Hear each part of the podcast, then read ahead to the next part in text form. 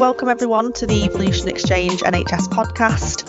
At Evolution, we are committed to helping people and NHS organisations realise their potential.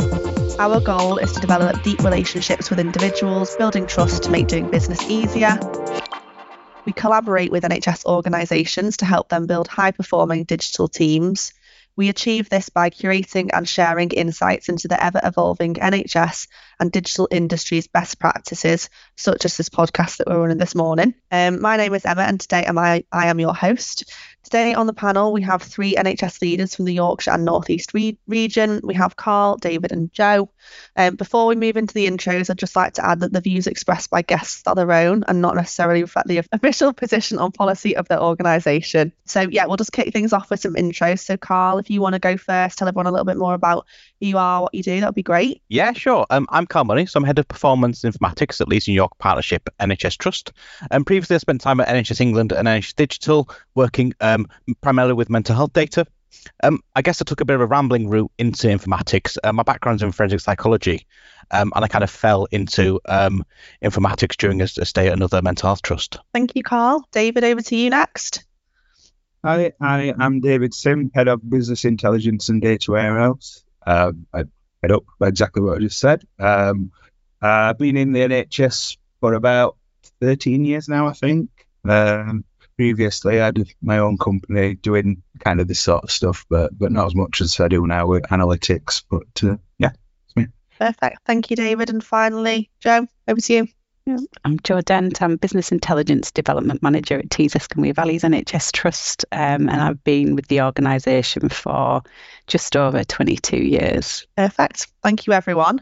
Um, all right, we'll just dive straight into the questions then. So, the first question um, we're going to discuss is the NHS long term plan provides a straightforward directive stating that digital services be shifted to the cloud, except for cases where there is clear justification against it. What are the barriers, opportunities associated with implementing this directive? So, Carl, I'm going to come to you first on this one, if that's okay. Yeah, so um, I think the, the, the key challenge for me is around skills. Um, we are in the process of moving some of our some of our SQL stack over in, into Azure, and um, the, the, challenge has been understanding kind of how that needs to happen, migrating some of our existing processes into into Azure in this case.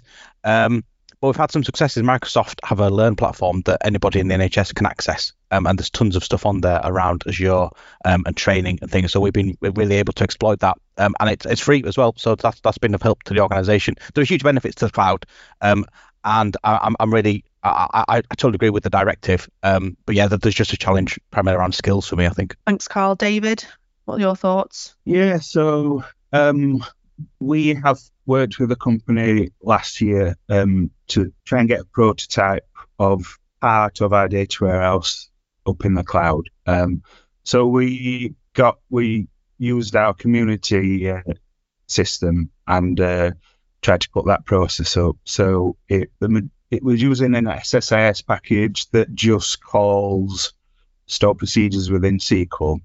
Um, and it's quite a complex one. It also imports the data from from the actual system, etc. Um, um, and it was written in SSIS, like I said, but we needed to change that, uh, adapt that, and put it in the cloud. And so we had to rewrite the SSIS into Azure Data Factory. Um, but we got so the there was a company that helped us do that. Um, so um, we that was a success. Then the second year we had another go at it to try and look at putting the whole of the data warehouse. The first bit was just a prototype, and we had a few barriers in the fact that our server wasn't quite as up to date as it should be. If it was, it, it was easier for us to to to link up to our local data set and, and put that into the cloud. One of the big problems that we have is that the fact that um, our data repository, which is the back end of our EPR system, uh, is on site and not in the cloud. Um, which so some of our worries would be linking to that that the amount of data that it updates in the data repository because it is alive. It's it's fantastic really because it is live. Um, but the problem is getting a copy of that in the cloud as well. Ideally, if, if that was in the cloud, and then we could put our data warehouse in the cloud, it would make it a lot easier. I know there are there are things that can be done uh, to do this. Um, some of the things that if if we did manage to do it and we did link to the local version, there are always um, costs involved, of course, the egress and ingress costs of of pushing the data up, getting the data back. Um, so that was also a, a, little bit of a worry because it was quite difficult to try and understand how much it is going to cost really. Um, so, so, some more barriers. What we ha- what we've thought about were data security um, and the privacy of the data being in the cloud. But um, I'm not so worried about that. The, my main worry is is kind of similar to what Carl said, is the knowledge about the because you're having to learn a whole new system, and it is absolutely huge the the amount of knowledge that is needed for the cloud. And it's and this only yesterday this something else has come out of in Power BI, and I'm like, oh my goodness, what's this now? So, um, so yeah, and there's as always, there's ten different ways of doing it. Um, so that yeah, the skills certainly is a is something that we need to think about. Um, network reliability, if everything was in the cloud, that'd be another. Not a, it's the wrong term barrier, um, but it's a challenge. Um, but so currently, I'm if everything was in the cloud, I'm not sure that it, our current network would be um, good enough for the, the connection. Um, I know that Microsoft, because it's Azure that we use, and so Microsoft use something called uh, Express Link, um, which which will hopefully make it a lot better um, once everything is in the cloud. It's more the bandwidth when everybody's accessing the cloud from which if everything is in the cloud, there will be. Um, so looking at you know getting all the data back down. Thankfully, the the processing um, the processing uh, would be done in the cloud, and that that would be definitely be an opportunity to use. So some of the opportunities from cloud is the efficiency, um, the scalability, um, uh, cost effectiveness, of course.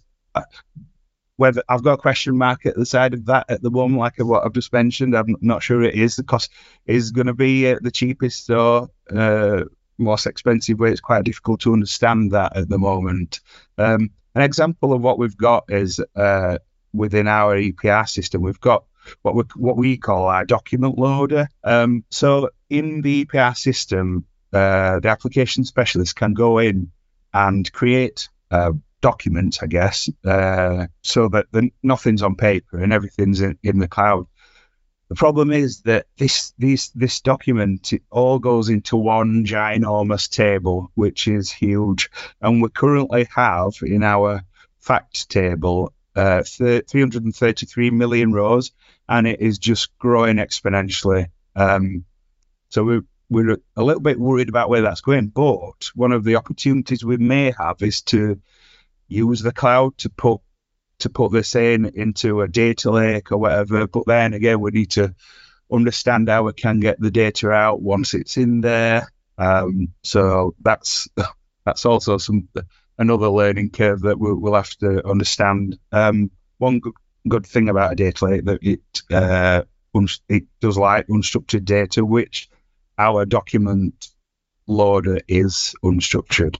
Um, but then we'd have to get it out and understand how we can pull it out and everything else. Thanks, David. Carl, have you got some thoughts there?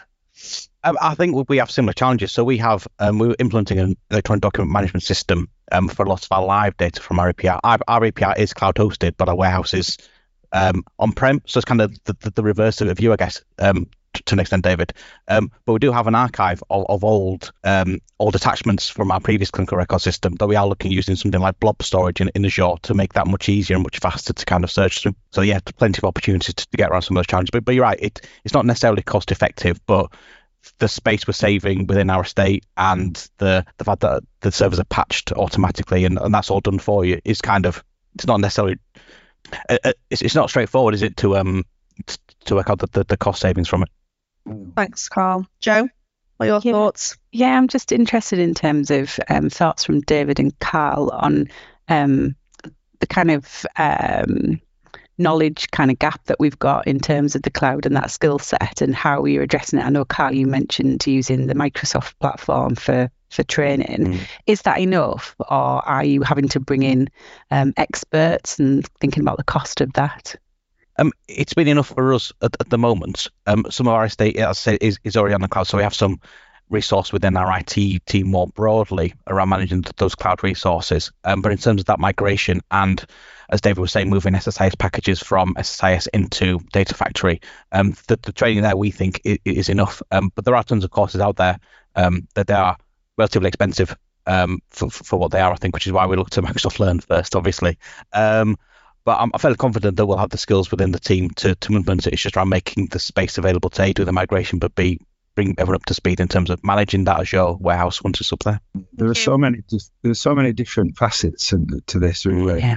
You know, the security of it, um, and then the data warehouse. It, we kind of have to, and then even in data warehousing, there are there's so many different ways of of of, of creating a data warehouse now, and what storage types do you use and everything. So it is, uh, yeah, it's quite complex, isn't it? You have to. It, it's knowing which areas you need to, to learn, as in everything.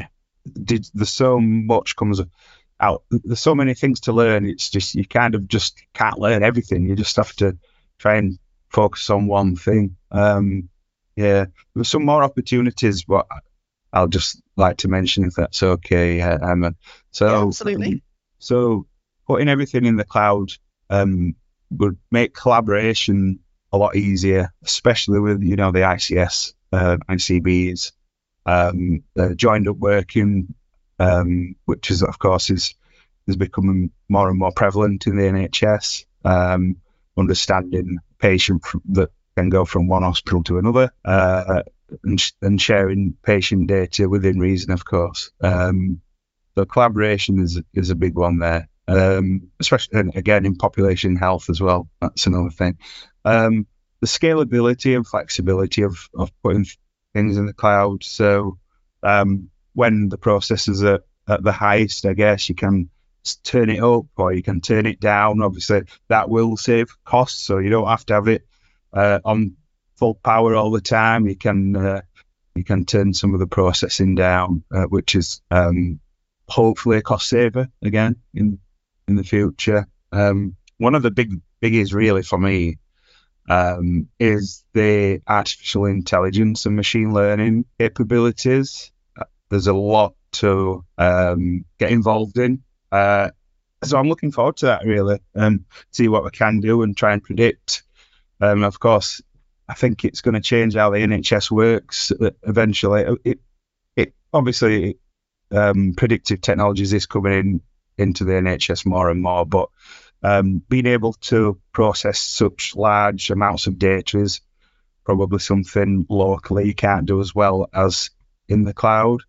Um, backup and disaster recovery, it, I guess, would be easier in the, in, in the cloud, or, or at least there's less pressure on local teams to be able to look after that. Um, the upgrades, um, it often causes quite a few issues having to upgrade version of SQL from one version to another, or changing, upgrading, or changing the server, upgrading the server. Um, but of course, in the cloud, um, that should should be seamless from because uh, they just update their systems and and theory, and hopefully uh, our data warehouse would just, I guess, go with the flow and, and update with it.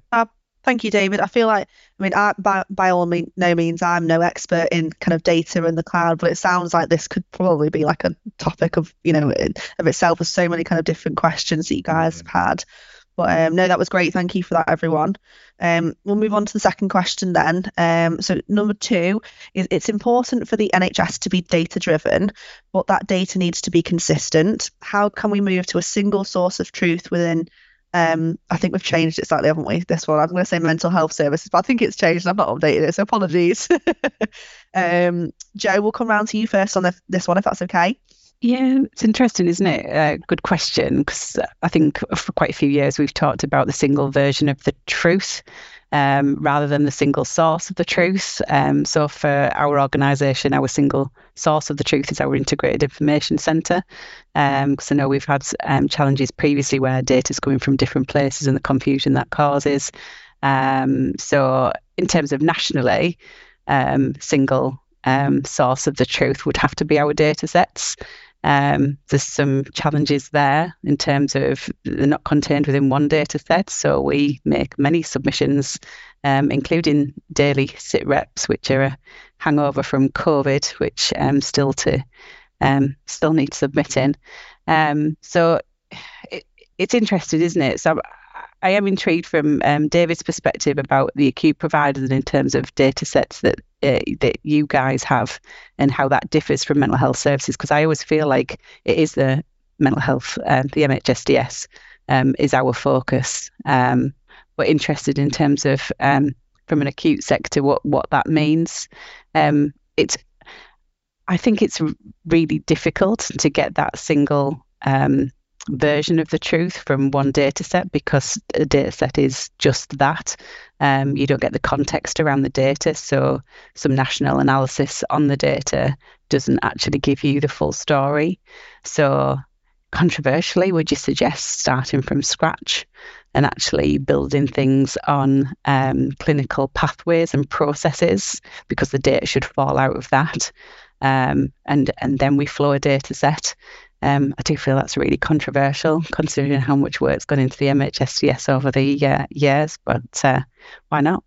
Um, in terms of the data set as well, uh, as it stands at the moment, I do feel like the um, innovations that services have, so obviously NICE guidance changes um, in terms of um, encouraging people to be collaborative working, thinking about the NHS Future platform and how that really encourages collaboration between organisations and how clearly those services are changing. So the data that we collect is changing.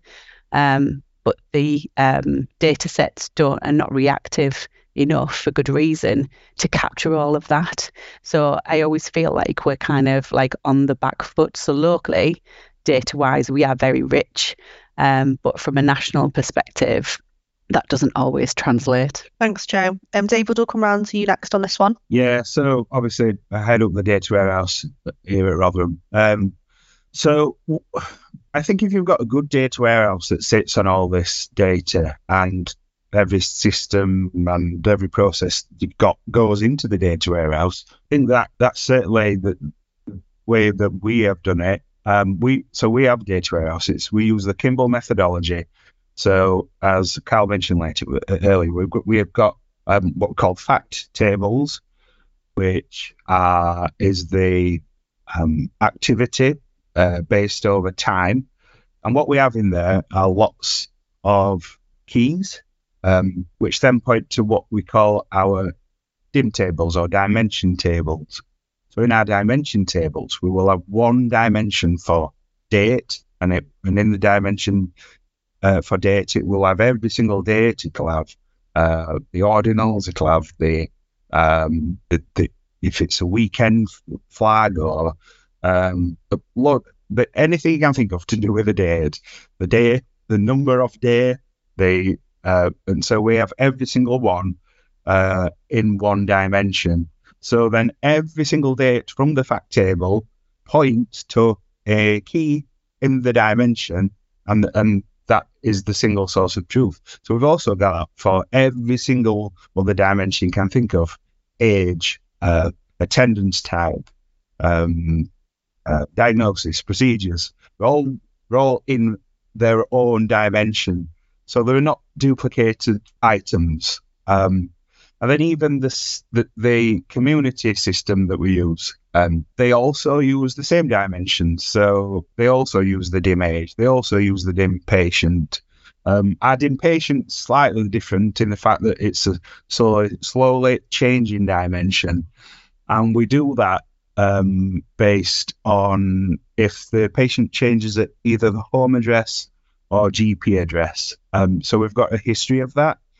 And then what we do, so we might have, say, I'm in it, um, I might have five rows Um, I may have changed my home address or um, my GP address five times, but then there will be a flag in there saying is latest, and then that is the latest one. Uh, the reason why we do that is so that we can keep track of um, patient addresses for costing and um, when uh, what am I called? Forgot. I'll carry on. uh, uh, yeah. Um, train of thought now. It's fine, David. Don't worry. Put that bit out. it's fine. Don't worry. It get, oh, honestly, our marketing team are so good at editing all like the all the like Not good to- silences, like bits of yeah. It's absolutely fine. So don't worry about it. Do you want to add anything else, David? Oh, hang on. Let me just uh, remind myself where I. I've, I've gone off what one and the what we're talking about. So, single source of truth. We're talking about the the, the dimensions. Uh, yeah. So going back to the single source of truth. So, we, what we also have coming out of our data warehouse, uh, we have um, what we call our cubes. Um, don't know if you know what cubes are, but they it's like a it's a like a hidden black box of data, um, and um, you can access the cubes via Excel or Power BI, um, and then you can. It, the reason why it's in a big box of data um, is so that it can be sped up using indexes, and it's all done hidden, but it makes it a lot faster. So you can bring in count of admissions or something against the date, and then bring in a clinician, and it, it pulls back the data super super quickly. So that's all based on our fact and dimension tables. Um, we actually have the old, older type of cubes, the multidimensional. Then we switched to what we call tabular cubes, and now the new version used in Power BI are called data sets, which are just they're pretty much exactly the same as tabular cubes. So we now use data sets in Power BI, but that allows us to um, then connect all our reporting to uh, using SSRS or Power BI or Excel to these data sets and bring back whatever data we need. Again, it's all from the single source, dim and fact. They, the commissioning data sets, again, come from the dim and facts. Um, every single, everything we use comes from the dim and facts. Um, uh, so we, we're slowly getting more and more into the data warehouse uh, to enable us to do to do send everything we need. Really. Thank you, David. And Carl, over to you. I think that, that was really helpful, kind of technical overview, David. I guess what struck me coming from working nationally for almost a decade to back to a provider is that nobody knows what that truth is. We talk about a single version of the truth, but our commissioners have a very different data request to our board in some cases, to our exec team, which is miles different to what our frontline services kind of view as really important to them. So what what's really struck me is how how we've been trying to square that circle and have it's a terrible phrase and I hate it, but that kind of ward to board view of data that everybody's looking at the same thing. And that's been really challenging. Um, I am going to push back a little bit on Jo's points, and I appreciate she said she was controversial. Um, I, I'm probably not the best person. Uh, I'm probably the, the I'm probably quite I, I am quite biased. I think the MHSDS is, is, is a really flexible data set, but you're absolutely right. It, that doesn't mean that it, it can improve. And I really like your idea of kind of having pathway making it much more kind of pathway specific, and SNOMED helps with that. Um, the the MHS is a really good kind of skeleton, if you like, and the challenge for me is we don't have many of those pathways really clearly articulated. We've got EIP, but that's because it was a really big kind of national push in 2016 when the dataset launched. Other than that, I mean, there's community transformation, but that has its own challenges around everybody working together in a way that the NHS just does isn't used to Doesn't, yeah, yeah. yeah, the NHS just doesn't work like that. Um, financially, kind of organizationally, Yeah. Data governance, data flows. It, it it's a fantastic approach, but there's some seismic shifts that need to happen, and I don't think that was particularly well understood at the time.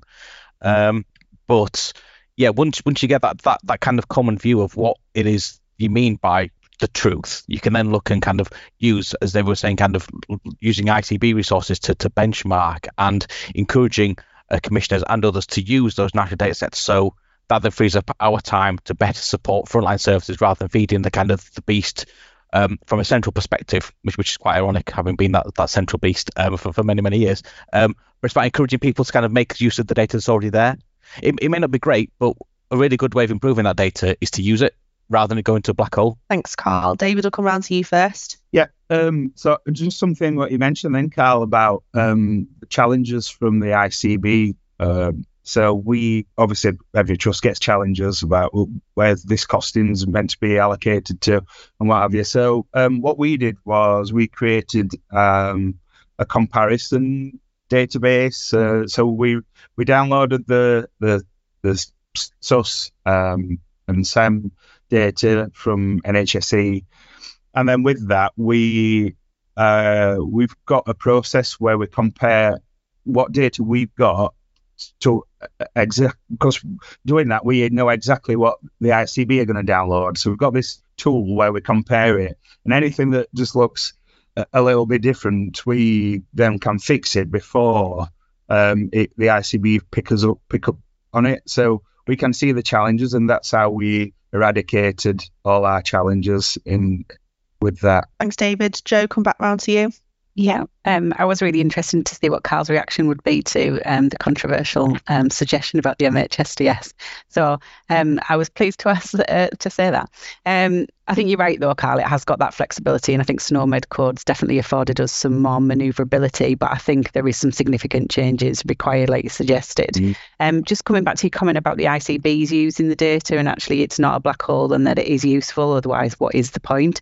Yeah. and I think there is some work to be done and some more collaboration to be um, forged, I suppose, with the ICBs um, and the sort of commissioning support units that support them in terms of understanding that data. So going back to my point about really understanding the context of the data, and I think you know mm. the providers are the experts in what the context of that data is. So there needs to be more that of collaborative working to ensure that people have got the same understanding um, and that's where your truth comes in.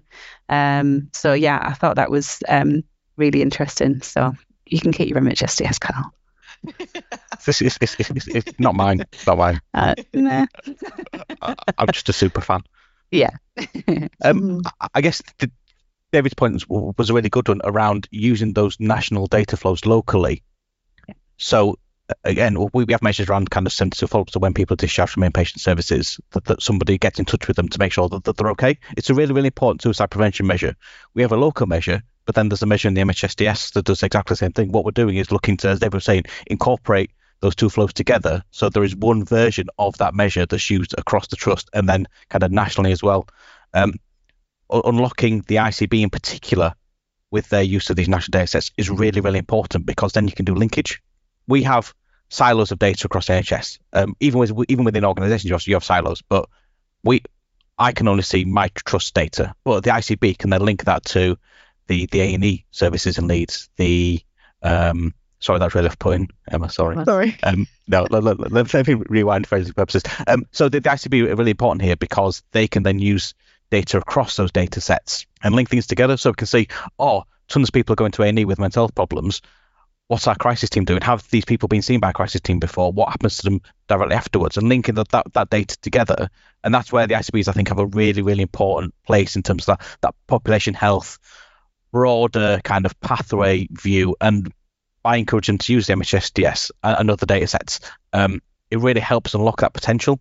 Yeah. Carl, Jo, do you, I was going to come back around to you, Jo, just the final point on this one before we move yeah. on to the next question, if that's okay. I just think that that linkage is massively important when we're talking about community transformation. We're talking about linking and whole system approaches, and you've got different providers submitting in different data and trying to link all that together to give you your picture of what's happening is so important. Mm-hmm. Perfect. All right, thank you everyone. Some great discussion there. Uh, move on to kind of question number three then. Um, so slightly different kind of angle, I think. Um, but no, I really like this question. So, thinking about your career and current role within NHS data, what advice would you give to someone who is thinking about taking a role within data and digital services within the NHS? Um, so, I think I'm going to come around to Carl first on this one. um, I say go for it. Absolutely. um, so lots of times people are put off by the more technical aspects of, of our roles, but y- y- you can pick up coding skills. The, the, the, the core syntax for most kind of languages is, is, is fairly easy to understand. The complexity lies within the data. So I wouldn't want people to be put off by thinking, oh, I'm not very technical. I think it's much more important for me that you have that kind of that inquisitive mind and that curiosity and some of the more softer skills um, to kind of go out and engage with people and then kind of build in, build informatics that that mean something, but then kind of are used. The worst thing for me is that we spend time building building dashboards, building reports that just kind of sit there. Whereas what we want to do is to build something that's, that's engaging, that makes people's jobs easier. And that for me, coding is an element of it. Um, and that's a really important bit. But there's also those those kind of softer skills around kind of yeah being really curious with data and trying to understand what the data shows rather than just kind of sending somebody a chart say oh this this bit looks a bit interesting. Have you thought about kind of the impact of, of X, Y, and Z on on this bit? And that kind of then helps. I'm full of terrible analogies, but it kind of helps tell the story of, of, the data as well, and it kind of yeah makes it more engaging rather than just being a, a chart in a PowerPoint that somebody's copied and pasted from somewhere else. Thanks, Carl. David will come round to you next. Yeah, um, I, I would certainly. Uh, I, I, agree with Carl. Um, I, I love I love my job, so and I've done it for long enough now. It's great. Mm-hmm. And one of the things I do love about it is that the rate of change. Um, some people might be put off by that. I quite, I, I find it quite exciting. Um, you've always got to keep on top of the technology of of, of, of changes coming nationally from NHSE. Um, think you know different rules and different uh, things coming into the the hospital right to reside seems to change every so often, quite often. Uh, so you have to adapt. You have to be very adaptable to to work in the NHS.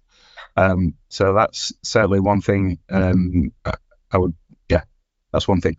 Um, I would the data science part of it. I think it's changing quite a lot, uh, and I think data science is becoming more and more prevalent in our roles. Um, it's quite difficult for the people that are kind of used to the old ways of maybe using Excel and what have you.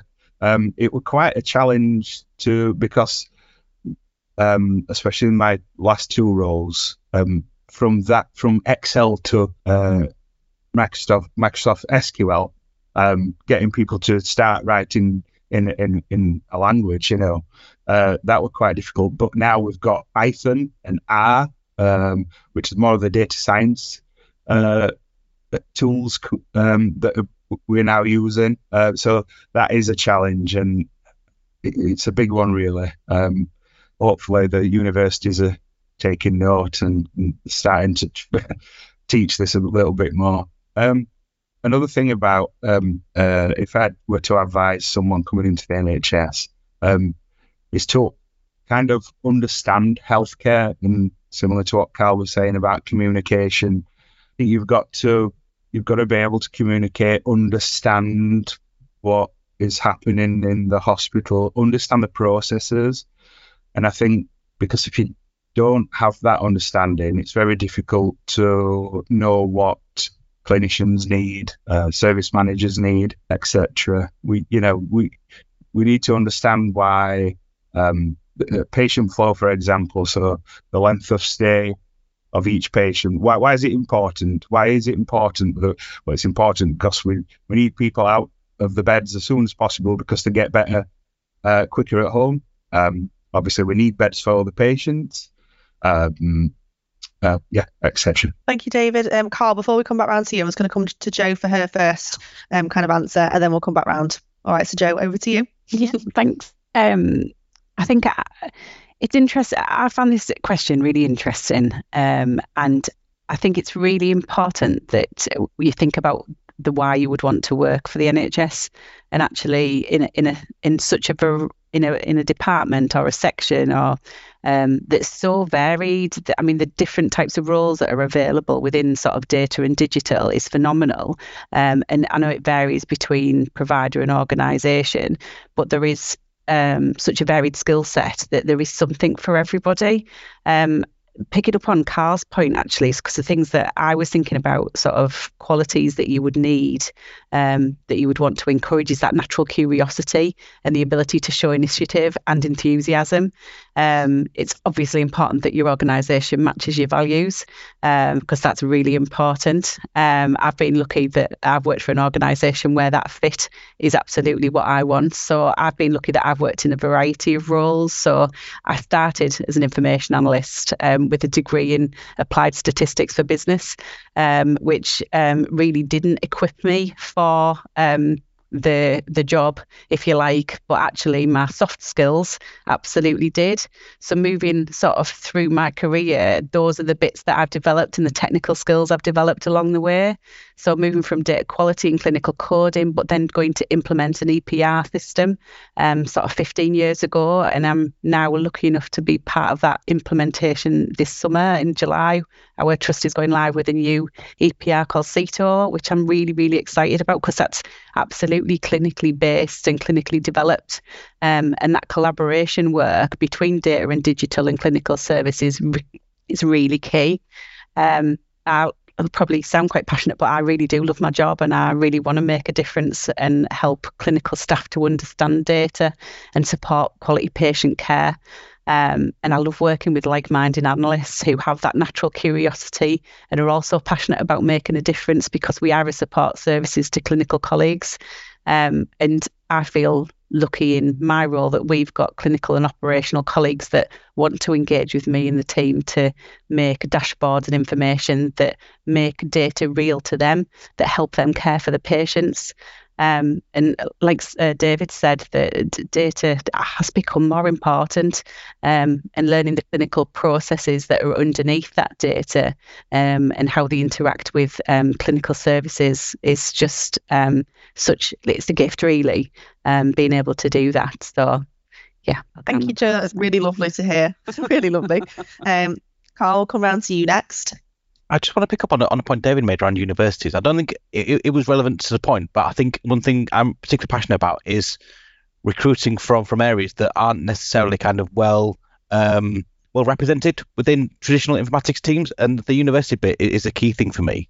Um, there's talk about move to kind of values based recruiting in the NHS. I'm not quite sure what that means, um, but I'm hoping that, that there will be some potential there for us to move away from everybody has to have a degree. Yeah, absolutely. I, I'm, I, I'm, I'm, I'm very clear when whenever we put jobs out that it's a degree level education or relevant experience. And even if you have never worked in informatics before, there is tons of information out there, and there's tons of free resources around coding, and there's tons of data out there for you to really demonstrate what I can do. One of the best interview experiences I had, um, and it wasn't one of my own because I'm terrible interviewing or being interviewed, um, was that somebody actually presented something. So there was a question around, oh, tell us about an analytical product you've developed. Um, they talked around kind of the problem, but then they actually showed it to us. And this is somebody who didn't have much experience within any experience within the NHS and very little experience of kind of um, informatics. But the fact that they thought, you know what, I'm, I'm going to actually bring something with me, and it's even easier now that most interviews are over over Teams or Zoom to actually demonstrate something you've built um, and that for me was was a really really positive experience. Um, just to pick up on um, Jo's point as well um, around the people's kind of the reason why people do the jobs. I talked a bit about kind of how my career's rambled around a bit, but fairly grandiosely, I thought I could help more people with informatics than I would do if I was working clinically. Um, I'm not convinced I've got there yet, but I'm, I'm still trying, um, and, and, I'm sure I'll get there eventually. But it's, it's really important that you do have that kind of that that drive and that commitment to make things better, and that doesn't necessarily mean that you need experience within the NHS because we've all had experiences with the NHS, haven't we? We can all build on those experiences to make things better for other people. Yeah. Thanks, Carl. So David will come round to you next, then Jo will get you to have, have the final say on this question if that's all right. So just picking up on, on both Carl and Jo's points about values, um, and it is important for people coming to the NHS to have a patient-centric mindset, but it's sometimes important in our roles to have um, the kind of financial aspect, which is sometimes quite difficult. Um, so because you know the activity that that we perform needs to be reimbursed. And if we didn't have that and we didn't report it correctly, we wouldn't get the money back. So, uh, although it is patient centric primarily, um, you have got to think about the, the, the financial side of it as well and where we can save, uh, especially in, in, this current climate, uh, where we can save money wherever possible. Um, Perfect. Thank you, David and Jo. Yeah, a couple of things actually. Just picking up on David's point about cost, and I think it's probably the thing that you don't come into this job for the money, um, because you know it's that, that's, a, that's a brutal fact. You do it because you know you've got some other motivating factors like um, wanting to make a difference. Um, picking up on the point around um, the degree um, and actually encouraging more college and apprenticeship style kind of learning and getting people in um, uh, from that kind of age group as well, and kind of building a new workforce and and kind of you know just thinking about other options that you've got instead of just that traditional um, degree kind of process. So thank you, Jo. Perfect. All right, so we're at a little bit of a crossroads now. We've got ten minutes left. Two questions. Um, it's entirely up to you guys. We can do kind of like both of them and give like shorter answers to each, or would you prefer to just pick one or the other over to the group? I wasn't a massive fan of that first question I gave. I think the second question. the biggest mistake. Yeah. yeah, yeah. Okay, we'll go in. We'll go in with the the final question, um, which I think is a really nice kind of way to round things off. Um, so it Glad you think so. you like to start. Um, What's what's been your biggest mistake in your career? So, I'm going to stay out this one. uh, okay, so yeah. So qu- full question: What has the what has been the biggest mistake you've made in your career so far, and what would you tell your younger self if you had the chance? So, um, David, do you want to go first? Yeah, no problem. Uh, so uh, I'm not sure it's a mistake, uh, but what I would I would do in if I had to relive my life again uh, from day one is spend more time in the clinical environment. What I didn't do is Yeah. do that, um, and I um, and it's very difficult for a non-NHS person to come into the NHS and just get straight stuck in. The NHS is so complex and it's got so many different processes. It's quite tough in what we do, and it, because we have to. It's okay for service managers maybe to know their service, but we have to know every service. we have to know inpatients, outpatients, waiting list, A and E. We have to know them all. Um, so that is a challenge. So I think going and spending time with the different services. It doesn't have to be all clinical either. It could be um, maybe uh, some of the back office, um, such as clinical coding or, or audit, or uh, but just a few examples of in the past um, what where I've or we've made a um, a difference is in infection control. I went and spent some time in infection control. Um, I realised that some of the processes weren't as good as they could be. I went back and we created an infection control report that um, allowed uh, them to to see if the, if any one patient had uh, an infection or something wrong with them, um, they were able to see all the wards and every single person that they'd become they'd been in contact with. Uh, that was obviously especially helpful when we got to COVID, um, uh, which then it was used uh, a lot, as you can imagine. And another um, example of a back office one, where um, one of the members of, uh, of my team, he has recently gone and automated the clinical coding, um, the allocation of notes. So instead of taking half a day a week or whatever to uh, it, on paper or Excel, working out who needs to do what notes. Um, it's now a click of a button, and that button can be pressed as many times a week as the coding managers need it to be, and it will just it will reallocate all all coding. So, yeah, that's Thanks, David. another another example of spending time uh, in in clinical environments. Thank you. Um, Jo, we'll come around to you next on this one. Yeah, I feel like I'm going to get some eye rolls here, but um, I don't consider that I've made any mistakes in my career, and that's not saying that I'm perfect, but I don't look at things as mistakes. I think it's just opportunities to grow, isn't it? Um, but yeah, I, I have quite a reflective kind of nature anyway. So if I think, you know, could I have done things better? Um, quite a lot. Um, but yeah, it's just there's not sort of one thing that would stick in my mind. Um, and if I was gonna give myself, my younger self, um, some advice, it was absolutely continue to do things that are outside your comfort zone because that's how you um, grow. Perfect. Thank you, Jo and Carl. To round off the final question.